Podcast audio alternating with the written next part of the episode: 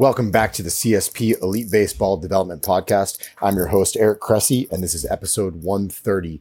Today's guest is one of the really talented young pitchers in today's game. A guy who started training with us at our Florida facility this past offseason. I've gotten to know super insightful, very pensive in his responses, and I think he has a really calculated way about how he goes about his business. So, um, somebody I've learned from already, and I think someone who has a lot to teach to our coaches and players and parents that are listening to this. So, I'm excited for this one. This episode is brought to you by Athletic Greens, the most comprehensive NSF certified for sport daily nutritional supplement I've ever tried. With so many stressors in life, it's difficult to maintain effective nutritional habits and give our bodies the nutrients they need to thrive. As a father of three young kids and a co founder of multiple businesses in multiple states, on top of still being an avid exerciser, I know that busy schedules can really take their toll on us. Whether it's poor sleep, exercise or life stressors, environmental factors, or simply not eating enough of the right foods, we can wind up deficient nutritionally. This is where Athletic Greens can really help. It's a game changing nutritional insurance policy. They simplify the logistics of getting optimal nutrition on a daily basis by giving you just one thing with all the best things. And that's why I use it daily and recommend it to our athletes.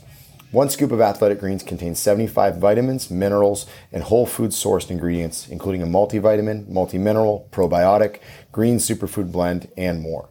They work together to fill the nutritional gaps in your diet, increase energy and focus, aid in digestion, recovery, and supporting of a healthy immune system. This all can happen without taking multiple products. While most nutritional products come to market and stay stagnant, Athletic Greens continues to obsessively improve this one holistic formula based on the latest research, producing 53 improvements over the last decade. They invest in the most absorbable and natural source of each ingredient and go above and beyond in third party testing to ensure their customers continue to receive the highest quality and best daily nutritional habit on the planet. It's lifestyle friendly, whether you're keto, paleo, vegan, dairy free, or gluten free, and contains less than one gram of sugar without compromising on taste. They put 75 ingredients to the NSF for Sport certification to come up with a formula that's trusted by some of the world's best athletes, including our own.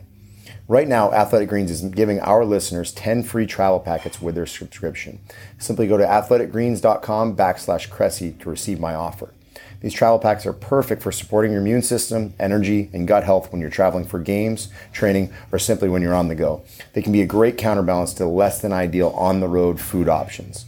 So if you want to bridge the gap between deficient and optimal and give yourself the best chance to get nutrient diversity, then head to athleticgreens.com backslash Cressey and get your 10 free travel packets today. Again, that's athleticgreens.com backslash Cressey, C-R-E-S-S-E-Y. Today's guest is a left handed pitcher who was born and raised in Illinois and selected by the Atlanta Braves in the 32nd round of the 2017 MLB draft out of high school. He opted not to sign and instead attended the University of Louisville. He played in the Cape Cod Baseball League after his freshman year at Louisville and was named their Friday night starter going into his sophomore year. He finished the season with a 2.78 ERA and 167 strikeouts in 113 innings. Along the way, he tied the school record for wins in a season as he went 13 and 4. He was named ACC Pitcher of the Year and a first team All American. Following that season, he pitched for the U.S. Collegiate National Team. His junior year, he went 4 0 with a 1.23 ERA and 48 strikeouts in 22 innings before he, the season was cut short due to the pandemic. The Los Angeles Angels selected him 10th overall in the 2020 Major League Baseball draft, and he spent the 2020 season at their alternate site. He began the 2021 season in AA and then played in the All Star Futures game before being promoted to AAA, where he made only one start before the Angels called him to the big leagues on August 1st, 2021, hearing his first career win on August 15th, 2021. This year, he made his opening day roster for the Angels. On May 10th of 2022, he pitched the 12th no-hitter in Angels history, recording two strikeouts and one walk against the Tampa Bay Rays in his 11th career major league start. At the time of this recording, he has 102 career innings pitched over 21 starts. Please welcome to the show, Reid Detmers. Reed, welcome to the show. This is long overdue. Yeah, thanks for having me. I'm glad to be on here. I feel like uh, the the obvious progression would have been to have you on right after your no hitter, but pretty much everybody on the planet wanted to talk to you for a few weeks after that. So give you your space, right? yeah, I mean, I'm just hanging out. We're in Kansas City right now, um, but yeah, it's been a it's been a crazy year so far. It's a good year though. Um, oh yeah. But we're we're gonna backtrack a bunch. Um, so this is this is a baseball development podcast, right? And and everybody always wants to talk about the sexy stuff of like being in the big leagues and how you attack hitters and all that stuff. But I actually probably find a lot more value, at least for our audience, in talking about how guys got there, like what they did with their process. And I know you're a guy that had like a very stepwise progression. It's evidence not just from like working with you and seeing about how you go about your business, but also even some of like the quotes that I I dug up from you, like as you're going through the draft process and, and talking about like how you sequenced your development really, really well. It was it was actually really cool. And we'll touch about your dad influence, but I'm curious, like talk to me about your high school years. Um, like h- how did the whole like recruiting process unfold? Were you a multi-sport athlete? Like what did your high school development look like from a baseball and big picture standpoint? Yeah, so um, I mean, I always knew that I wanted to play baseball. Um, I kind of just put my mind to it at, at an early age. Uh, my dad played, and so yeah, so baseball was always the sport I wanted wanted to play professionally. Um, but yeah, I mean, freshman year of high school, I wasn't anything special. Um, it was um, nothing really. Freshman year, sophomore year, it picked up a little bit, uh, but not, still nothing crazy. Just small schools around in the area. Um, still no offers. Um, and I was just playing for like a summer team, like a local summer team, and they would reach out to teams and see if they're interested. Um, and then finally, the summer after my sophomore year, um, things started to pick up. Um, and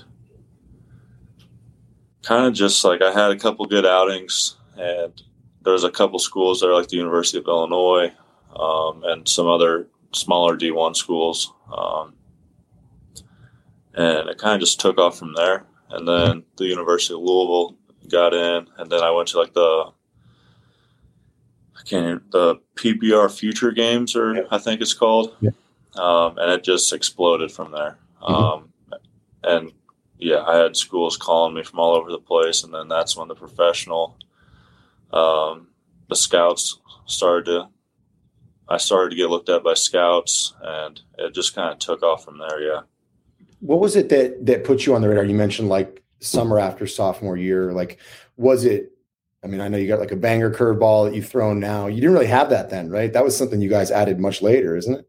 Um, so I've always, I've actually always had a, a good curveball. Mm-hmm. Um, that's I don't know, it just kind of came natural to me. Mm-hmm. Um, I started throwing my freshman year in high school.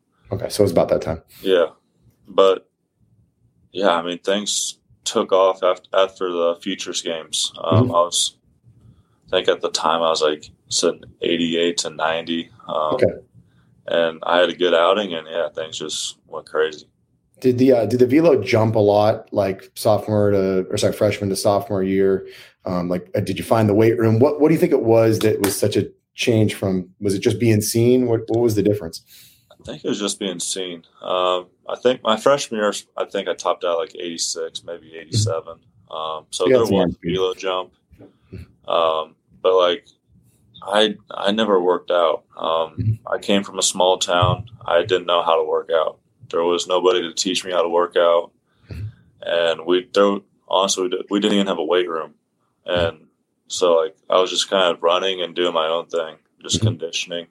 That's all I really knew how to do. Um, and yeah, just kind of playing long toss, keeping the arm in shape, keeping the body in shape. But I'd never lifted until my senior year of high school. That's wild. And were you were you a multi sport guy? Did you do stuff besides yeah. baseball, or what, what other I, sports you play? I played basketball. There you go. So you're athletic. That's the yeah. most important part of it. Um, so I'm curious. You know, you multi times here you mentioned we um, and and you once told me your dad was your biggest influence and you just you know you kind of hinted at it there like what were the things that he did you know he played professionally how did he mentor you both then and you know into college and, and even now like how has that relationship changed how has it, it shaped who you are today yeah so it's i mean it's been awesome um, he's he's been there every step of the way and i mean everything that i know it's it's come from him. So I don't know. At an early age, it kind of just stuck in my brain like it's you versus the hitter, and it's a one-on-one match, and nobody like I don't know. Like the only thing you can control is what you do. Like like the pitches you make. Um, after that, you can't control control anything. Um, and so that kind of stuck in my head. And he's always been big on like body language. Like you should like the other team shouldn't be able to see like if you're pitching well or or if you're pitching bad. And so that's kind of something I always stuck to. Um, I know in college they always used to give me give me crap for not showing any emotion. Um, they they never see me smile. They said, but I don't know. That's just how I was raised. Um, just kind of a thick thick skin. Uh, don't let anything bother you, type of type of thing. I think it's you know where I I noticed it the most is obviously you're, you're super level headed. Uh, you know, you're a guy that doesn't give away throws. Like just watching you and Packy play catch on a regular basis in the off season, it's there's attention to detail. Like every throw matters. Um, you know, presumably because you, you don't get emotional, you don't get caught up in what's going on around you. But was that something your dad, you know, really actively hammered home when you were 12, 13 is that you're always working on something when you threw? Yeah, I mean, so growing up, we always pl- played like different games, like hit the chest, it's one point, hit the mm-hmm. face, it's two points, and stuff like that. So, like, I grew up playing those games, and he like every every throw you take, there has to be some kind of intent behind it. Um, it's always meaningful, and I don't know. He always just kind of drilled in my head like, if you're throwing the ball and there's no meaning behind it, like you're not going to get good results, and you're not gonna you're going to create bad habits. So like every time I touch the ball, like I'm thinking about like what I need to do, how to get better at it, and like what's the most efficient way to get those strikes and get outs. I love that. Um, you know, one that I hadn't really written down in like one of my questions, but it's actually like intriguing to me now is you mentioned being a basketball guy and you're also an Illinois guy, which means that you dealt with the dynamic of terrible weather and trying to get ready for basically, you know, presumably like throwing baseballs in March in 40 degree weather. So oh, the yeah. first part of that is how did you manage like the the pre- pre- uh, preparation throwing program during basketball season so you weren't just showing up on what the first week of March with your like being completely uh, out of your skis with respect to volume? Yeah, so basketball practice would be right after school. It'd be two two and a half hours long, um, depending on the day. Um, and then after practice, I would wait in the gym. And my dad, he, he used to coach a little bit, so he would mm-hmm. come in every once in a while. And uh, we would, after practice, we'd just go back into the gym and start playing catch. Um, the gym wasn't very big, so we'd have to go diagonal, yeah. um, corner to corner. And mm-hmm.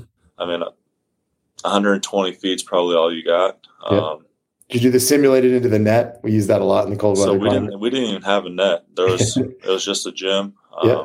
And so we just played catch diagonally, and then throw it up against the wall if you want. Like throw as hard as you can. I don't know. Mm-hmm. It's just kind of whatever you can make out of it. And then I mean, once it's over 40 degrees, like you go outside, uh, you just got kind of wear it. But yeah, I mean, there's a lot of throwing in a gym and yeah, that was pretty much it. There's a lot of seasoning that takes place pitching in Illinois, the Northeast, you know, anywhere during that time of year. Like, did you ever at Louisville experience anything from a from an environmental standpoint that was as bad as you you dealt with in high school in Illinois? I know it's a little bit further south, but um, so Louisville was still pretty cold. Yeah, um, we would practice on days that um, it's probably around 25, 30 degrees. Um, mm-hmm.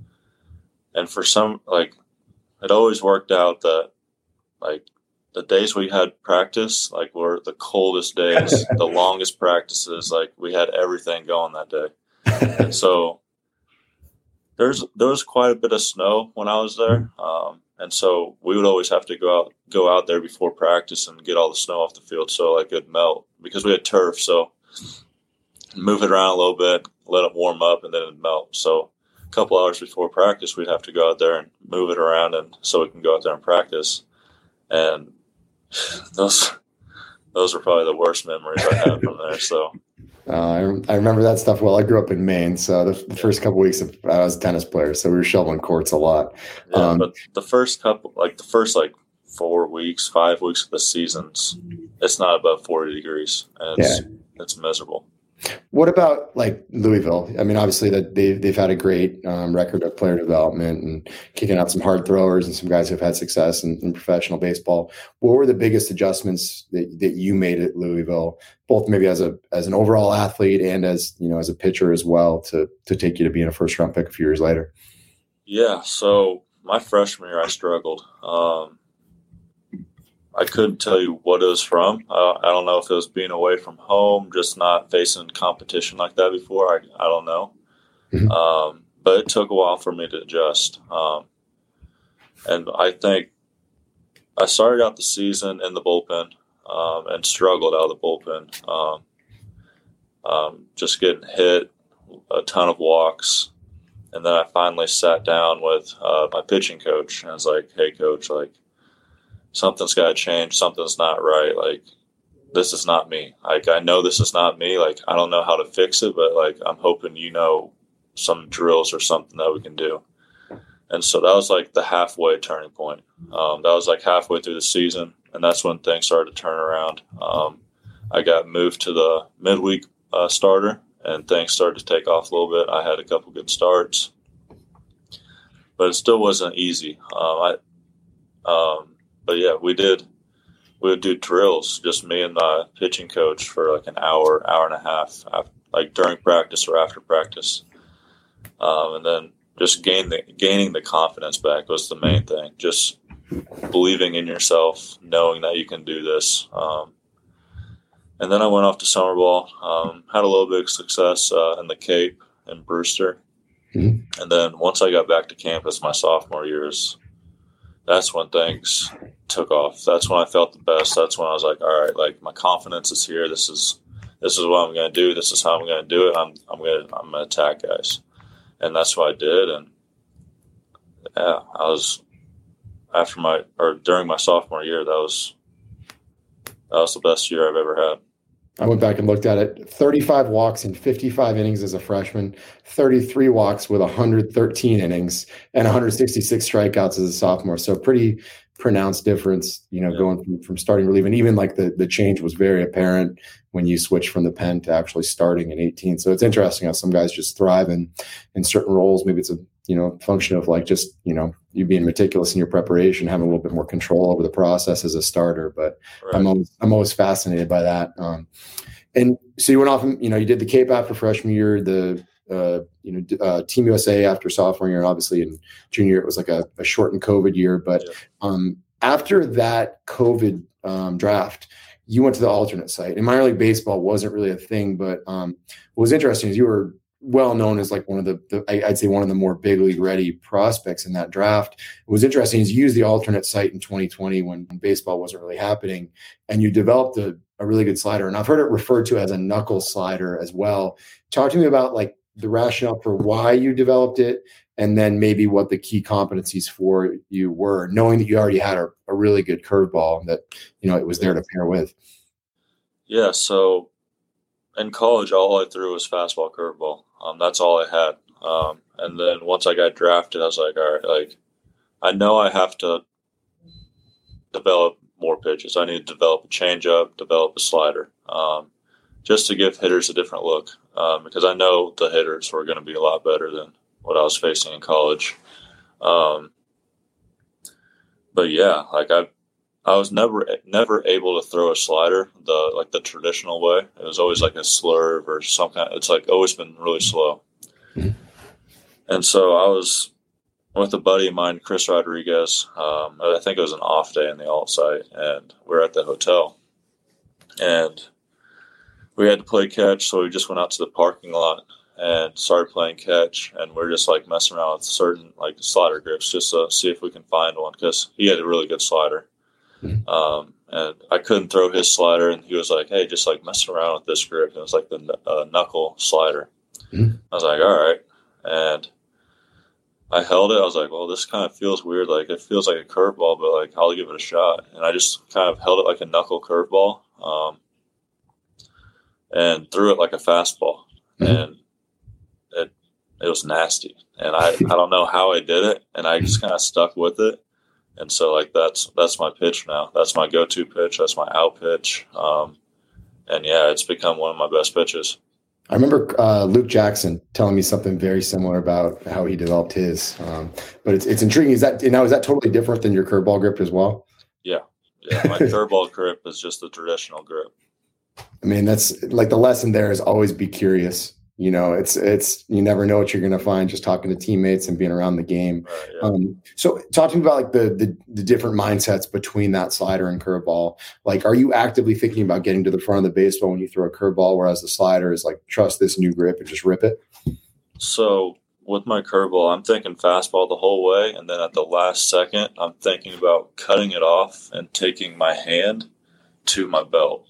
Mm-hmm. so like just kind of cutting across like that and just getting on top of the ball and making it have that end over end rotation. Because um, I know once I get like kind of a little bit, little bit of side spin, it's not going to have the same effect um, for me at least.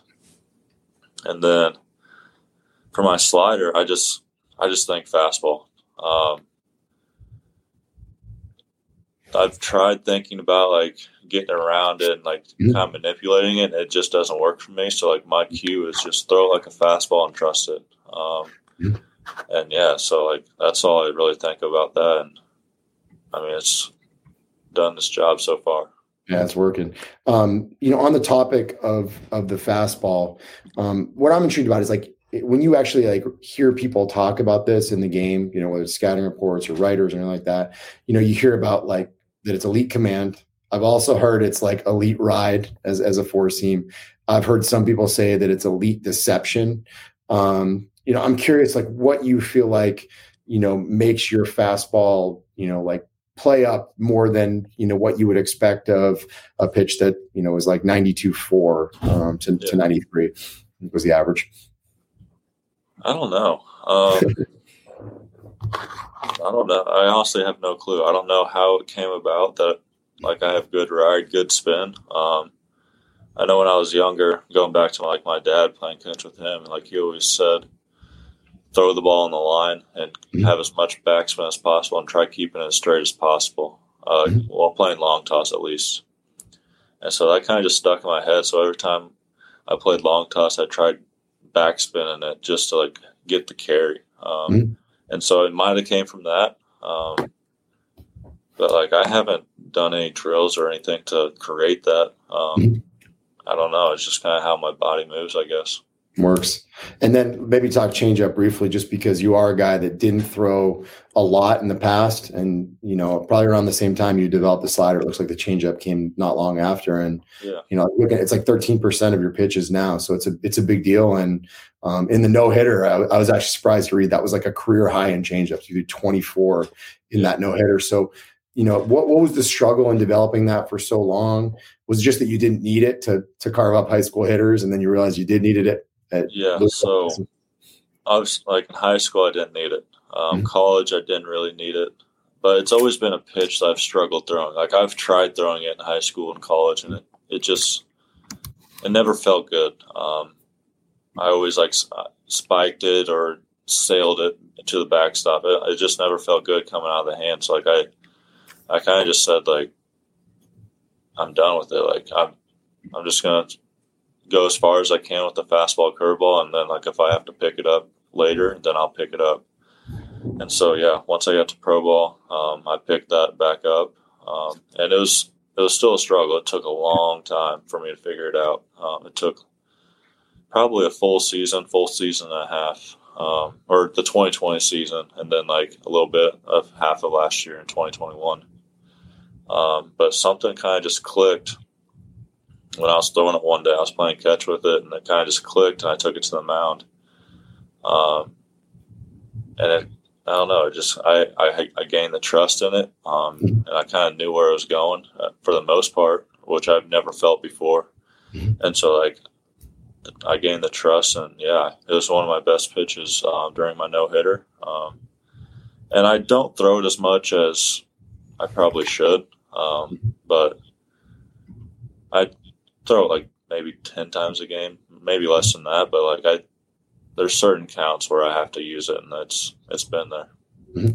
I think there is like kind of an interesting, and this is purely anecdotal observations. You see certain guys who are very good into what we would call like radial deviation with the wrist, like it's you know it's this way. Those are guys that you know they're able to get to the front of the baseball really really well. They tend to be naturally oriented towards like curveball sliders, cutters, um, and, and changeups are often kind of like a you know, it's just an awkward feel. Like Kluber's obviously a great example, and he's developed the changeup late in his career, but it was always a struggle.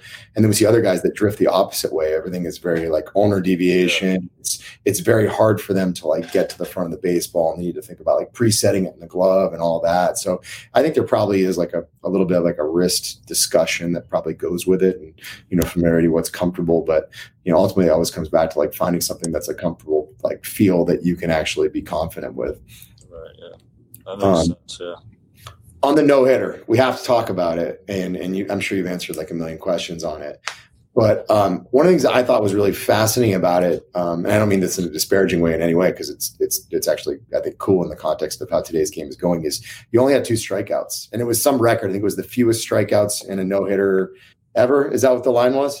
Oh, it's something like that. It was some, it was something to that effect.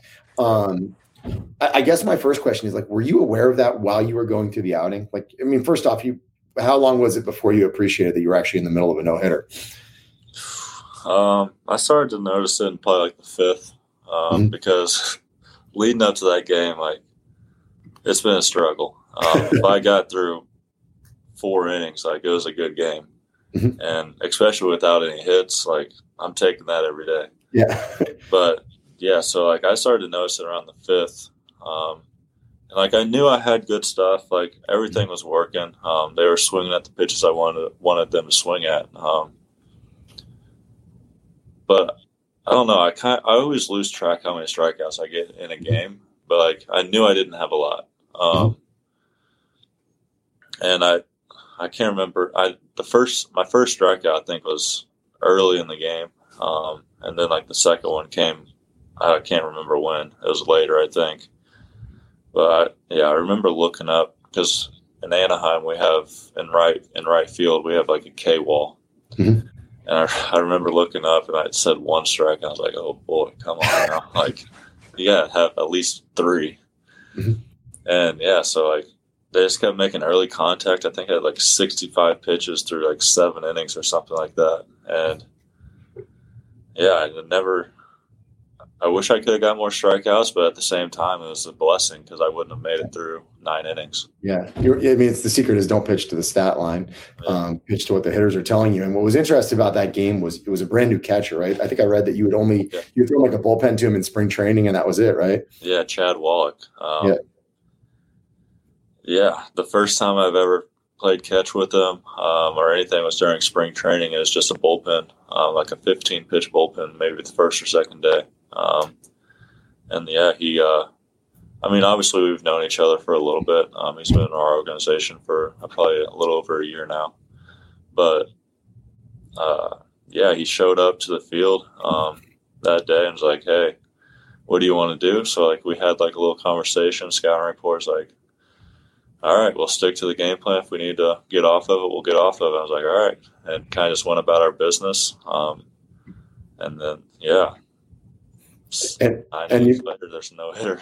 yeah, and the uh, well, the fascinating part about it was you threw 108 pitches and 24 of them were changeups. Yeah. It's like, what was it that that led? I mean, was it just that good that night, or was it that it was getting some of that like weak contact that was setting you up for?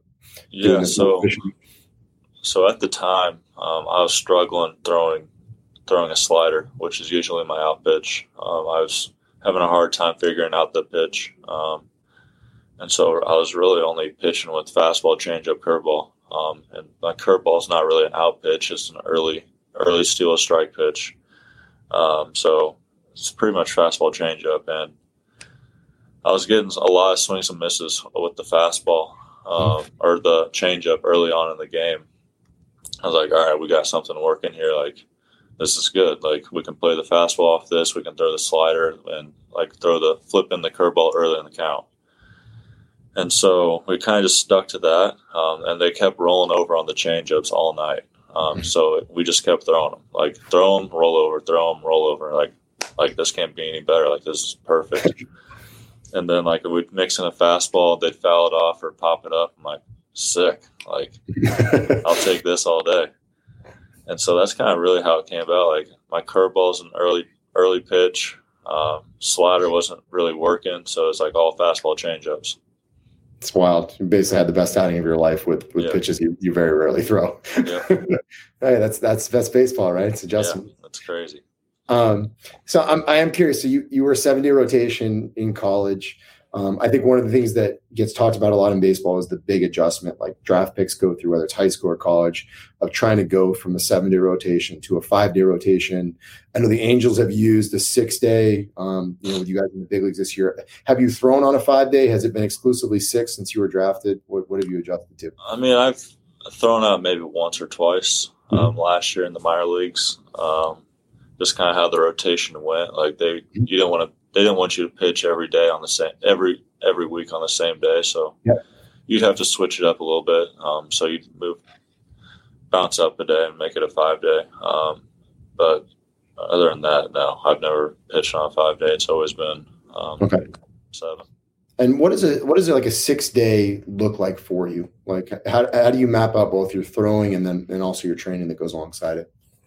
Yeah, so um, I always throw bullpens on day three and day 5 mm-hmm. um, so that day five is it just like a field of slope, like move yeah, it a little it's bit? just field yeah. slope, ten pitches, yeah. um, just a couple fastballs, a couple off speeds, just to get the feel of things. Mm-hmm. Um, and then there's um, catch, catch play slash long toss mixed yeah. in the days. So like I'll I do really light the day after 90 feet. Then I stretch it out to 120, and then long toss, and then back to 120, mm-hmm. and then probably about so that's going into my second bullpen that week. I'll probably stretch it out back to like 150 again, mm-hmm. and then it's back to 90 feet, and then I'm thrown in a game.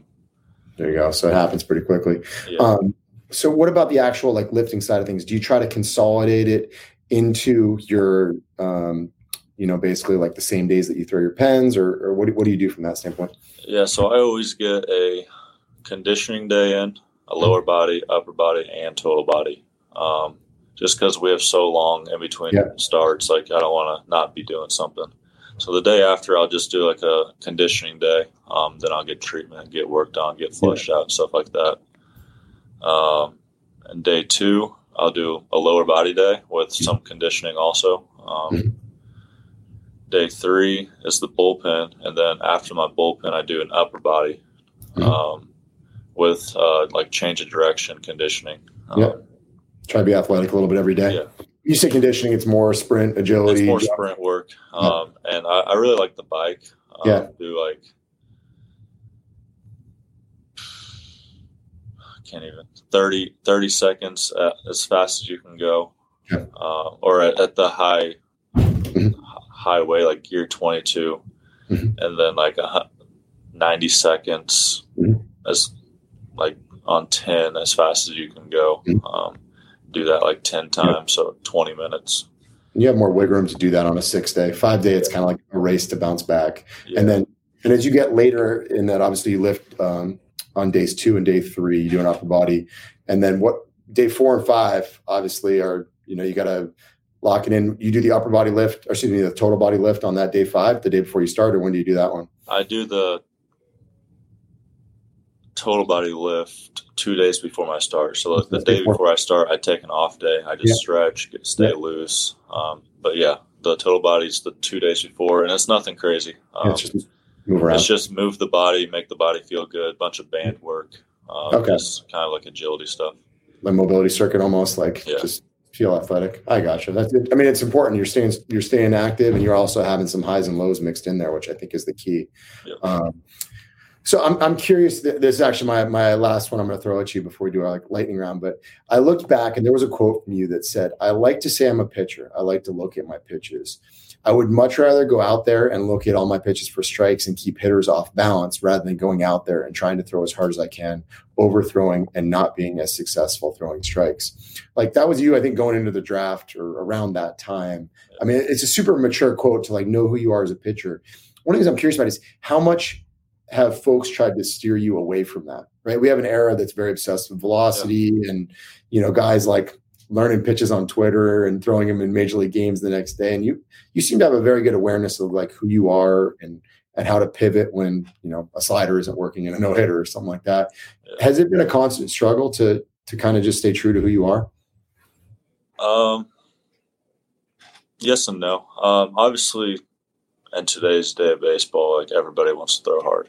Yep. Um, and that's what everybody's goal is to try to throw as hard as they can, and they're going to try to do everything possible to throw as hard as they can, which is good. Like I, that's a good thing. Um, but for me, I always believed that velo would come at the stronger I got, and kind of like the more mature I got. So I wasn't always like obviously I want to throw hard, but like I wasn't out there in the weight room trying to do stuff to try to throw hard. Mm-hmm. Um, I was always because I was brought up by my dad to always throw strikes. Um, like you aren't going to get outs if you don't throw strikes, and so that kind of always stuck with me. And I was like, okay, like if I command and throw strikes, and I can command 92, 93, and then maybe later in my career I have a velo jump, and I, but I still have the command. That's a like I have two of the best things possible. Like I have velo and I have command. Like there, you can't get much better than that. And so that's kind of what I always believed. And yeah, I mean, I like I'd rather throw strikes, get outs, than throwing a hundred and not having a clue where it's going. I respect that. It's a very different world these days than than when you came up. Um, so, and credit to your dad and you know and to the other coaches you've had along the way to to to steer you in those directions. Um, all right, so we always do a lightning round at the end of each um, podcast. These are quick quick hitters. Who do you like to watch in today's game and why? Clayton Kershaw.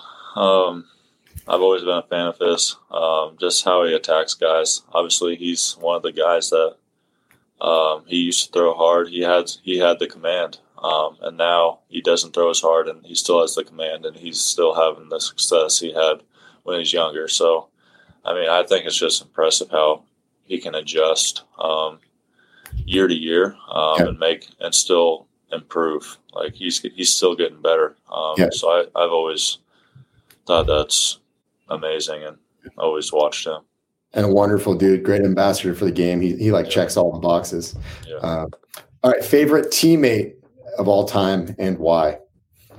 Oof, that's a hard one. Um, favorite. You, you, can you can pick a couple if you want to. There's no there's no pressure right. to narrow down to one. Um, I'll probably have to go with one of my one of my buddies from college, uh, Michael Kirian. Um, he was my roommate in college, and then uh, yeah, we always just clicked. And then I gotta I gotta give Packy a shout out, uh, Packy and Chris Rodriguez. Mm-hmm. Um, yeah, so Chris Rodriguez, uh, he's in our uh, he's with us, and we just he was like the first person to come up to me. Um, once I got drafted, I didn't know anybody going to the all side, and he was the first person uh, to come up to me, and we kind of stuck together ever since. And uh, obviously, Packy, um, he uh we kind of got got there at the same time. He got traded from the Reds like a month after I got there, and so we were always kind of like together. Like we because we didn't know anybody. We're like, all right, we're like sticking together. To me and you, like we're gonna figure this out. And so like ever since then, we've been we've been boys. I love it. Um, and he gave you a shout out in his podcast too. So you guys are you guys are on the same wavelength. Um, advice for a teenage Reid Detmers. If you could go back in time, what would you tell yourself at age 15 or 16? Be yourself. Um, don't try doing anything that you know you're not capable of. Um, don't try impressing people just because you want to impress them. Like be yourself, be true to yourself, and know who you are. I like that. And then last one, uh, what's n- the next step for you um, in your development? Like, what do you think you need to do to go to an even you know higher level? Yeah, um, for me right now, it's just getting outs, um, getting quick outs. I would say. Um, I, I, I, I would like getting outs is good, but like I want to get deeper into games. I want to go six, seven plus every game. So for me to get quick outs and keep the pitch limit down, um, that'd be huge. I think that's that's a noble goal. Like right now, with you know the kind of the shortening of the typical starting pitching outing and fewer and fewer guys coming, you know, anywhere close to 200 innings each year. I yeah. think I remember Curt Schilling telling me that like a long, long time ago. He said like, no matter what anyone tells you, the the, the number that matters the most is innings because it's yeah. indicative that you you did your job on the front end and you were. I mean, let's be real. Generally speaking, the best pitchers on a staff are going to be the starters. That's the way it's prioritized. Um, Hey man, this is awesome. Um, you got you got good stuff on uh, on social media. It's Reid Detmers on um, on Instagram and it's R Detmers on Twitter. I'm pretty active up there and, and always sharing some good stuff. Um, can't tell you how much I appreciate you taking the time, man. Hopefully, yeah, thanks for having me. That was awesome. Pass the time a little bit in Kansas City on a, oh, on a quiet morning. Um, we yeah, appreciate you. And look forward to seeing you again soon, man. Keep up the good work. Thank you. I appreciate it.